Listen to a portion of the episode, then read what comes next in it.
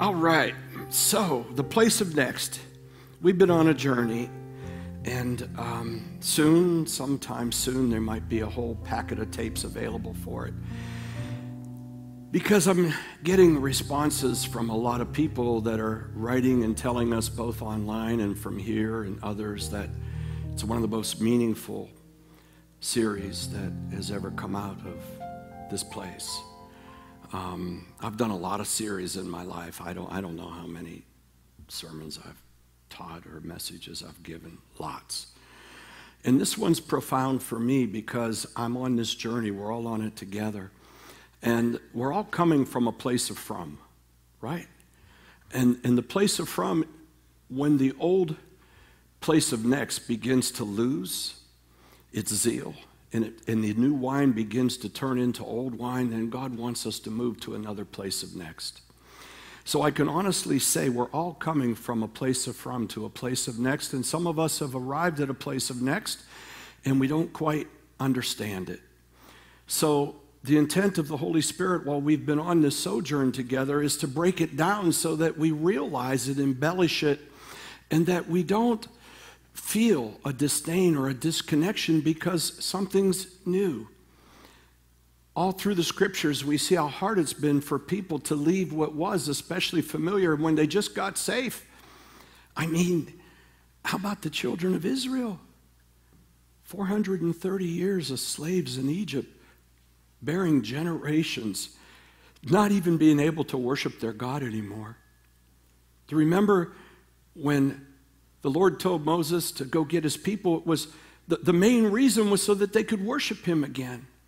That's how much he loves worship. He wanted to get them out of that stronghold so they could worship. And, and, and some of them began to cry out because going to the place the next didn't quite fit the episode in the way that they wanted to write it. And some of them cried out and said, We were better where we were slaves, getting crushed by stones and whipped. And so sometimes we don't want to let go of what was to, to be able to embrace what is. And we have many reasons and excuses, right? Oh, I'm too old for that now. I'm too young for that now. I don't have enough money. I'm so busy. I've got this to get in place first. My health is being challenged. I'm we can come up with all kind of reasons. And yet the Lord says, "Let me take you on this path to the place of next." And so, as I was embracing this again this week and just yesterday, the Lord was leading me, and, and I saw this in the Spirit. It wasn't a vision, I saw it in the Spirit. And, and what I wrote was onward to the place of next, and that the driving force of the breath of God is the wind in your sail. The driving force of the breath of God is the wind in your sail. How Amazing is the breath of God.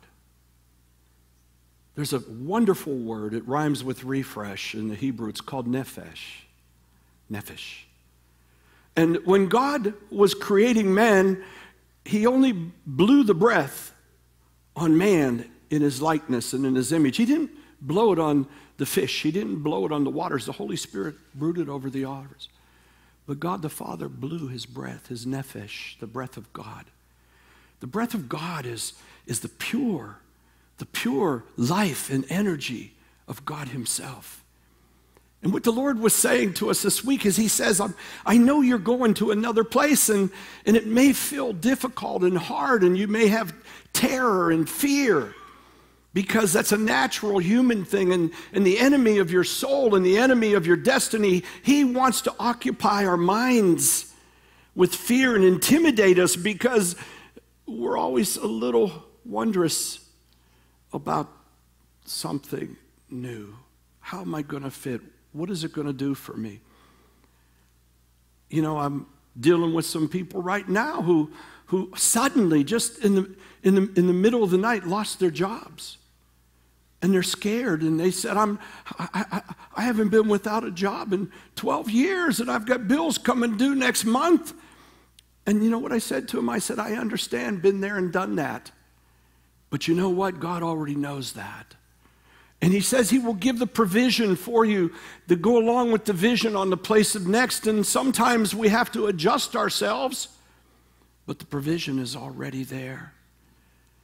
And remember what we shared that started this whole thing coming into the first of the year as we came off of 100 days of prayer that God called us to? We don't do that all the time. And when we did, we didn't know that it was going to end on New Year's Eve. We had no clue, but He did. And then He called us to a 21 day fast, and we went through that. And right at the beginning of it, He gave this very vivid vision, a real vision. And I was walking on this trail, and it was natural. And many of you were there, I'm sure. We were walking together, people I didn't even know.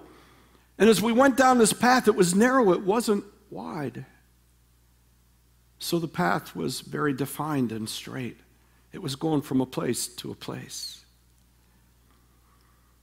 I recall what Jacob said when he finally came to this Padan-aram and he was laying down and put his head on a rock and and, and, and, and all of the windows of heaven opened up and angels were going back and forth and all of a sudden he became alive to see in the spirit what was already going on. And, and, and i want you to come alive to see in the spirit what's already going on. There are angels going to and fro to heaven to give you the provisions and, and the things that god has for you already. You have an angel that's directing your steps and going forward with you because that's what the psalmist says and you have angels with flaming swords around you to protect you and to keep you with a fire by night and a cloud by day. And as we walked, there was a corral and there were no animals in it, but what was in there was a bunch of provisions stacked perfectly, getting ready to be distributed. I don't know how Amazon stacks their stuff. I hear they're pretty good at it, but I don't think they could do it that well. Because as I really zeroed in on it, I saw there were layers, and the layers were meant to be able to peel off, and then the next one put on, and the next one put on. And, and it was endless, and I couldn't see the end of the pasture of the corral, and I couldn't see the beginning. I couldn't see any side or dimension. All I know was it was along the right side of the path. And I know where my Lord sits on the right hand of the Father to supply all of our needs according to his riches and glory. And, and then all of a sudden, there it was, written in big letters on the side of a very naturally built building, hand hewn out of the woods and the forest. And the four letters next, N E X T. And I asked the Lord, What is this? And he said, Tell the people they're arriving at the place of next. And that's what began this whole thing. And so we began to dig in and understand it. And, and we understood, as Jacob said, this is the place where God is. And, and I want you to understand it's, it's not just this house, but you are the place where God is. You're in Christ, Christ is in you, you're his temple. And yes, when we come together in a place that's sanctified and, and set apart for God and where there's worship 24 7 and where we won't allow the altar to be defiled Yes, that's a powerful place to be of God, but you're also the place of God. Wherever you lay your head at is the place of God, if you're in Christ Jesus. And so, as we moved into the place of next, we learned many things.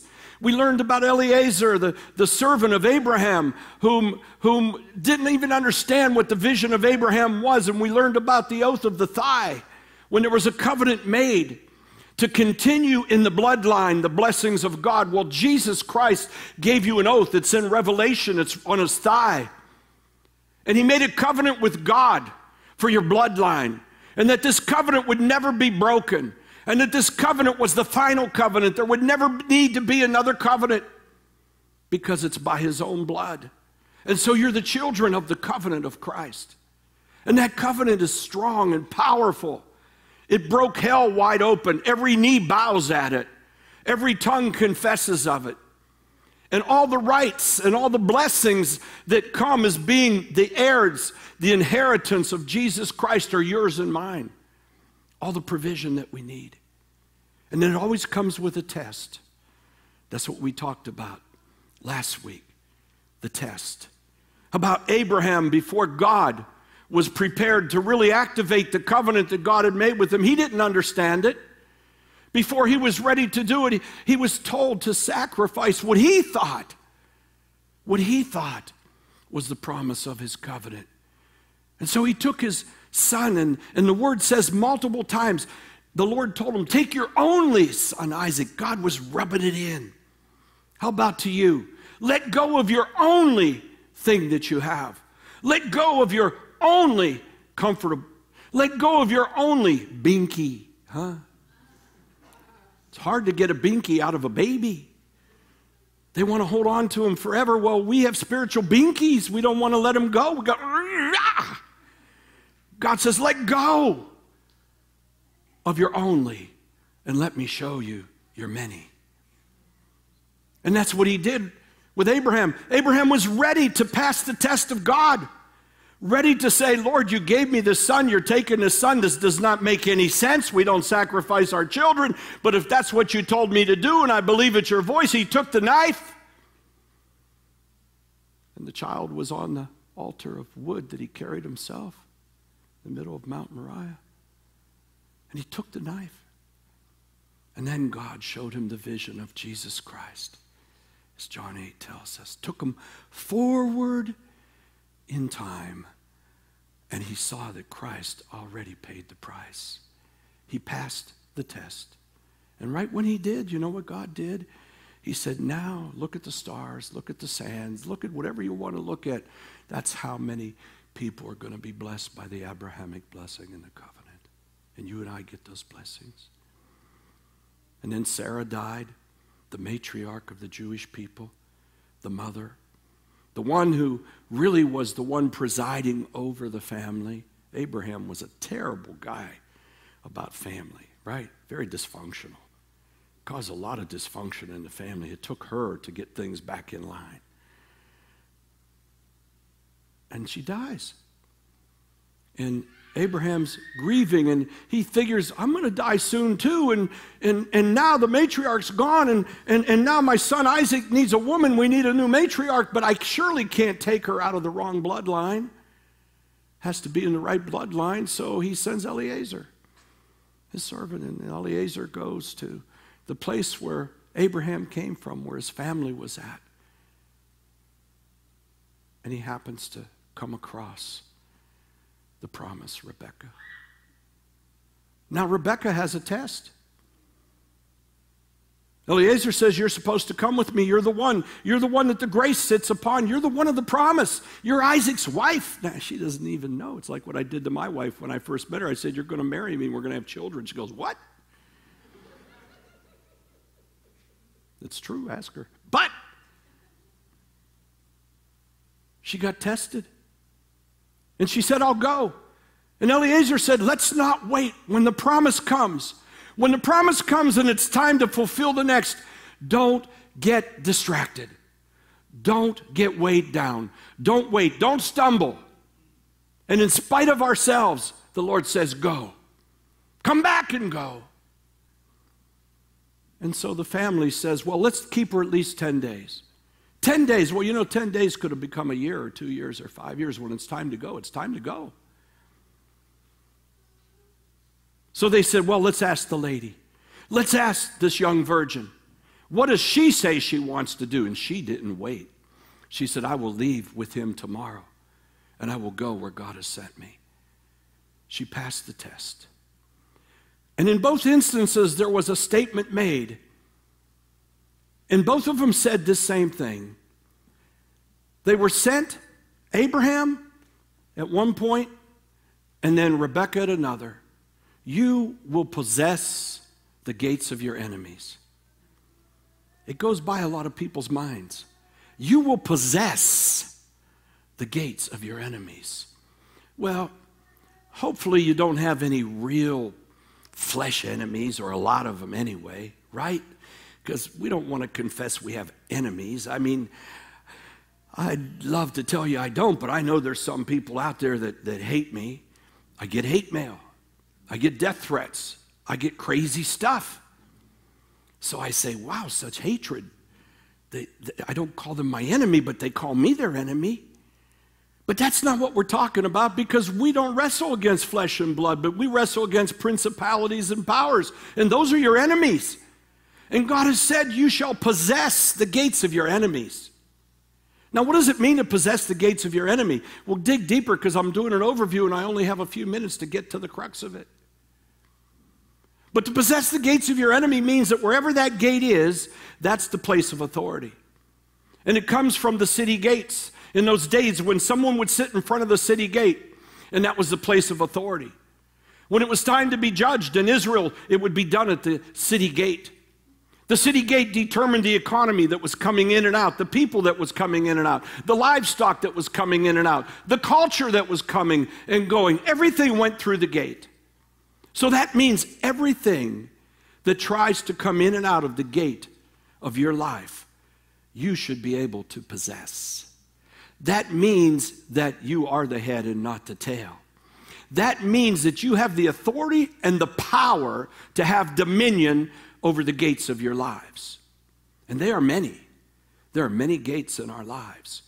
But we need to stop and to condemn those tongues that are spoken against us, both in heaven and on earth and under the earth. Because Isaiah 54 says this is a very powerful weapon. And you shall condemn every tongue that is spoken against you. You need to speak to those gates. You need to say, You are no longer going to rob. You're no longer going to rob my prosperity. And you say, Well, Pastor, I, am really not prosperous. Yes, you are. Yes, you are. Yes, you are, because you've inherited everything God get, got. And let me say something else to you. My understanding of God Almighty is that He's not poor.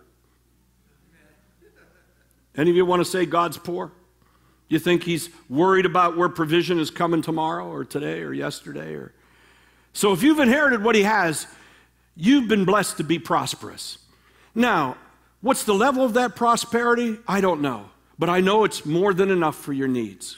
And I know it's more than enough for us not to have to have anxiety here on earth about tomorrow. Because Jesus said, Don't worry about tomorrow. Tomorrow will take care of itself. Your Father knows what you need. Well, if He knows what you need and He's going to take care of it tomorrow, then we have to take authority over that gate.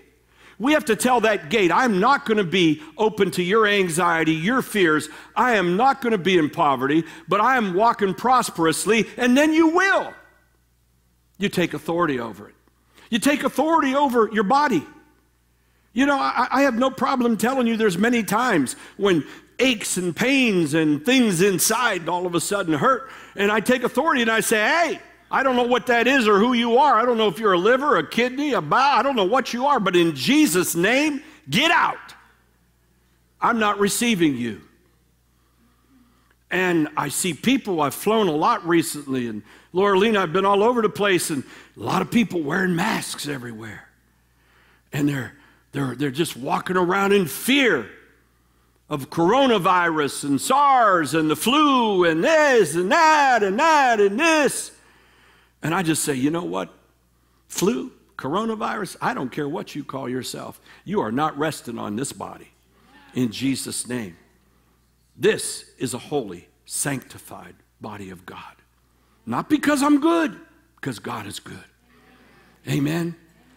And so the gates, you need to take authority over the gates in your life. How about you stop for just a second? Just a second. I'll for one minute. Just a second. You know what that means in Italian? I shut my mouth. And you think for a moment about gates. Think of three gates in your life that you want to take authority over right now. I'm going to give you 30 seconds, 10 seconds for each, because if it takes you more than that, you're lying to yourself. Okay? I'm going to look at my watch. Do it.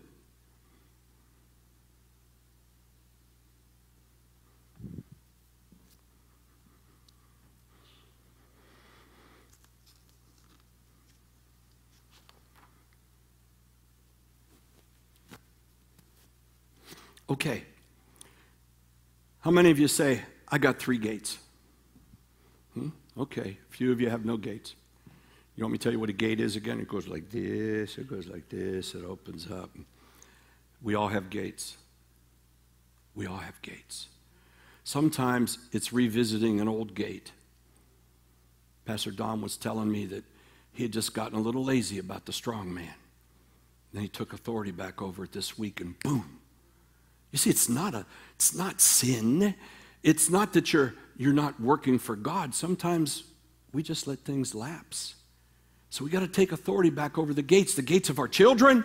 How many of you say gates of your children? The gates of, of, of, of, of, of marriage, the gates of, of, of not only children, but how about the gates of health, the gates of wealth? How about the gates of joy?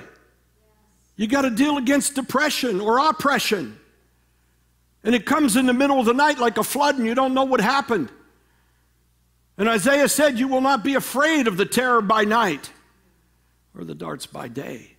So you got to take authority over that gate. Many gates. But what I want you to do right now, if we do nothing else today, I want you to take authority over those gates right now. We could do an altar call, but we don't need to. Not for that. We're going to do it for other things for people that want prayer. We don't need to.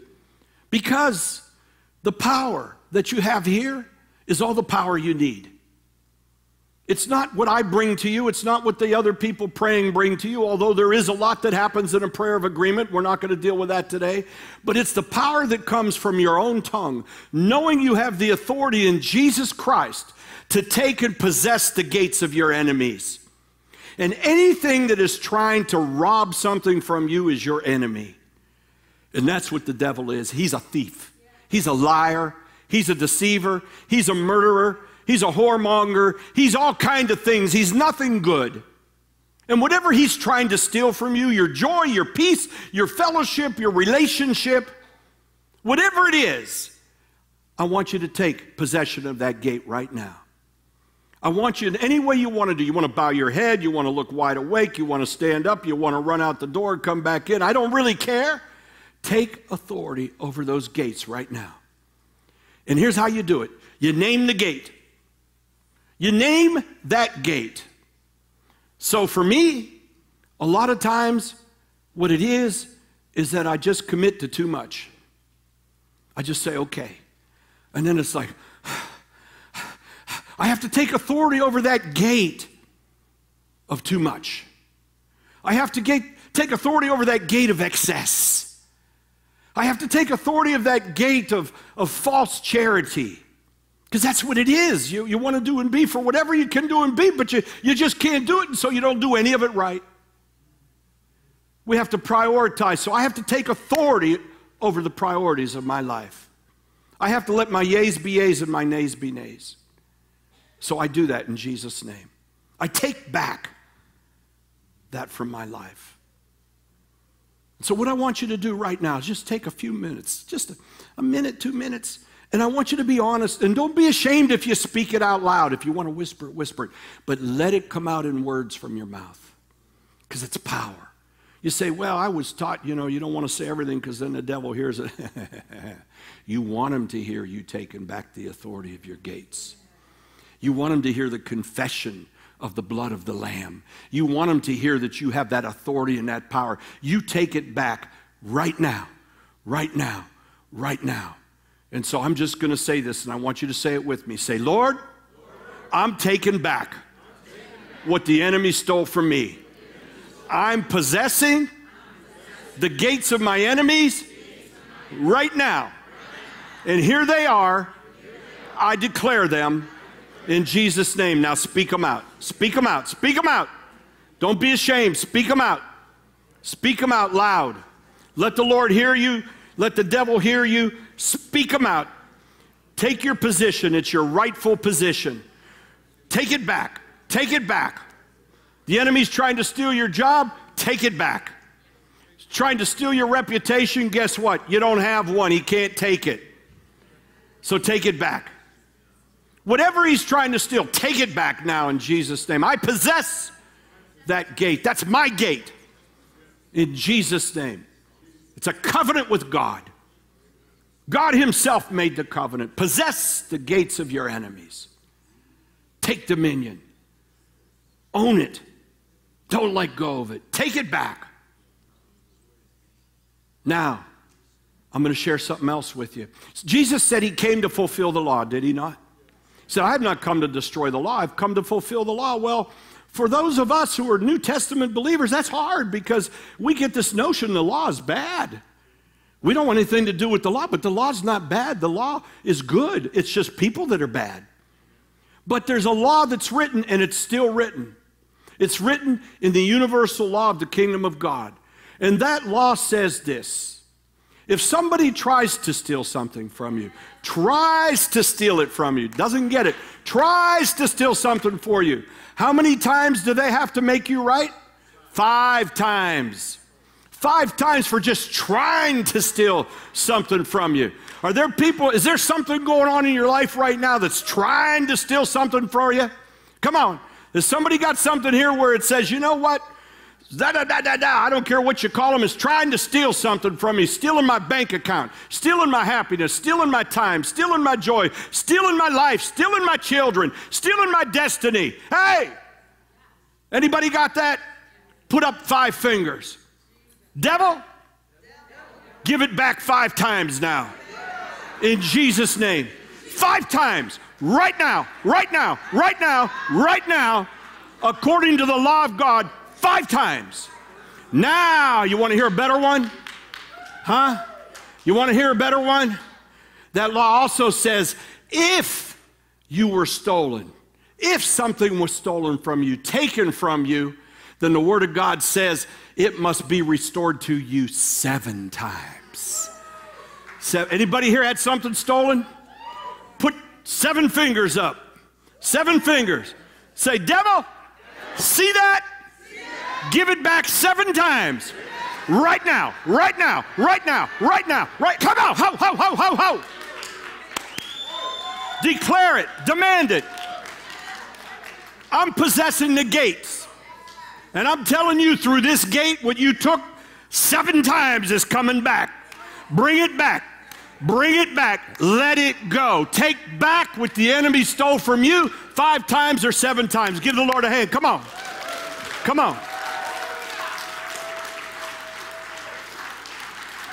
Come on, give a better how. Bring it, bring it, Lord. Let it come. Let it come. Let it come. Let it come. Let it come.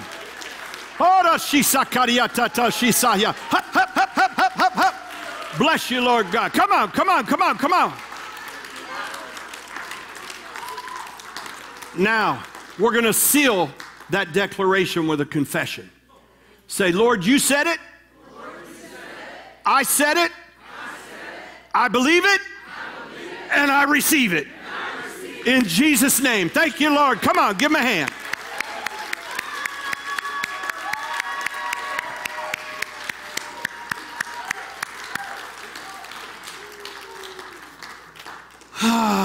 I'm finally getting to my notes and we're out of time.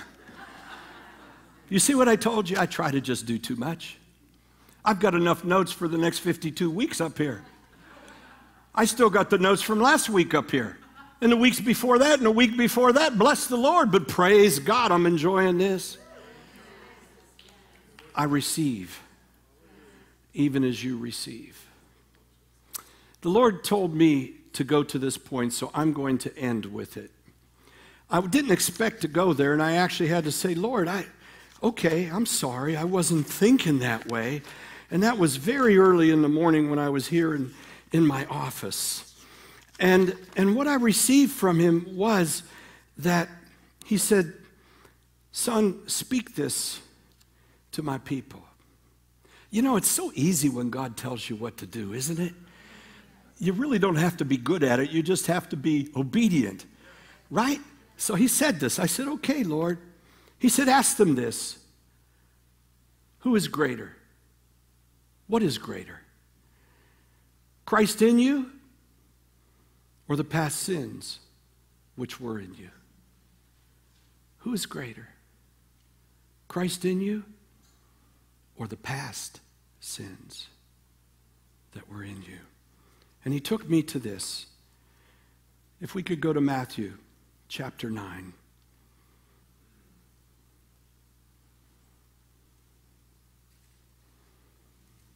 Verse 2. Then behold, they brought to him, Jesus, a paralytic lying on a bed.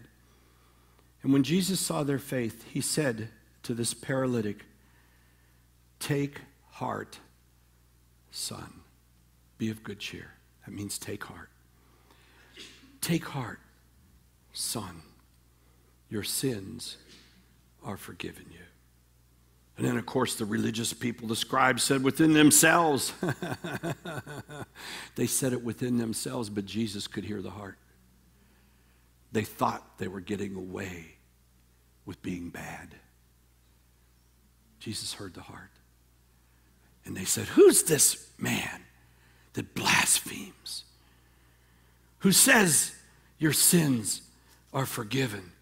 But Jesus, knowing their thoughts, oh my Lord, Jesus knows our thoughts, said, Why do you think evil? What was he looking at?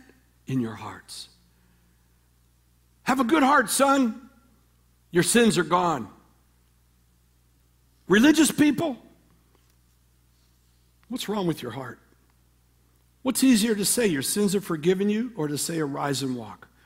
But that you may know that the Son of God has power on earth to forgive sins. And then he said to the paralytic, Arise and take up your bed and go to your house. Go to the place of next.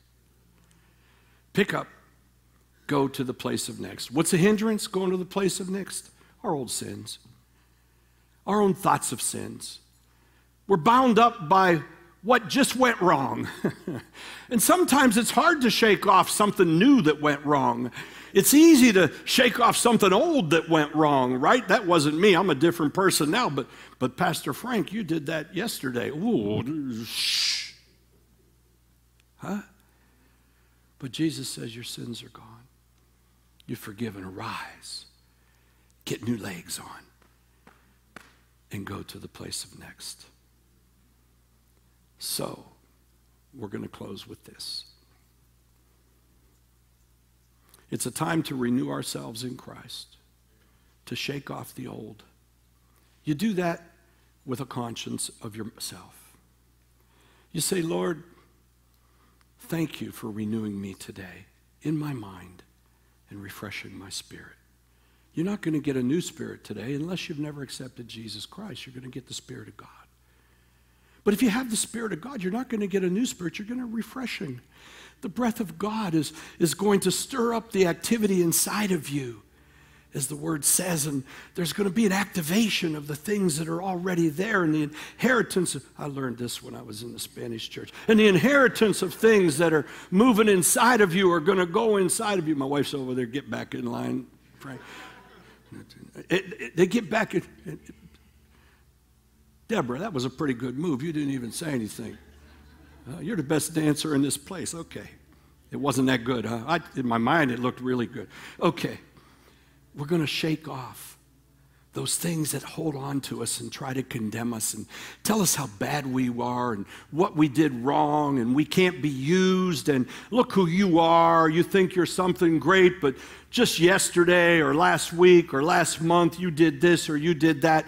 That's the enemy trying to capture us in a spirit of condemnation to tell us how bad we are instead of us saying how great Jesus is and our righteousness can't be lost because it's His righteousness inside of us. And yes, I'm going to mess it up, like Rick Joyner said. And I told him that many times. Rick, I take your word, but bless God, I messed it up. Yes, I'm going to mess it up, but I can't mess it up enough that I lose the righteousness of Jesus Christ. Because all He wants to hear is truth from my mouth.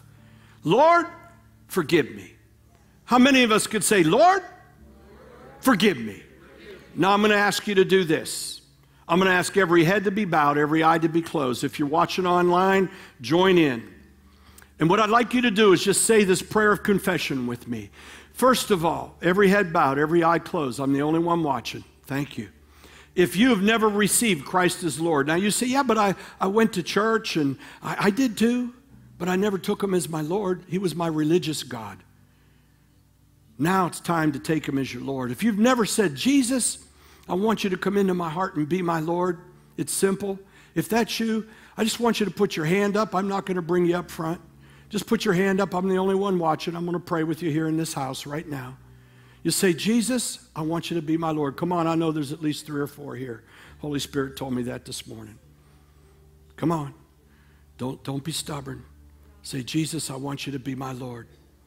Okay, there's one. Jesus, I want you to be my Lord. Jesus, I want you to be my Lord. Jesus, I want you to be my Lord. And we're all going to say this prayer together. You can, you can leave your heads bowed and closed, or you can look up. Doesn't matter to me. Say, Father, thank you that you sent your Son. Thank you that he came as man and God. He never sinned. He was perfect here on earth. But yet he died for my sins. Not his sins, but my sins. He died on the cross. He descended into hell. He paid the price and the punishment for my sins. He was resurrected. He was seen on earth. And he ascended up to you, Father and He's my Lord and my Savior. And because of His blood, my sins are forgiven. Forgive me, Father. Thank you, Lord, that you wash me clean. Shake loose the things that try to come upon me, Lord. Renew my mind. Get rid of all sin consciousness. And Father, thank you that I am the righteousness of God in Jesus Christ. Now, Lord, let's get even closer. Measure my steps, lead my path, and keep me strong for your glory. In Jesus' name.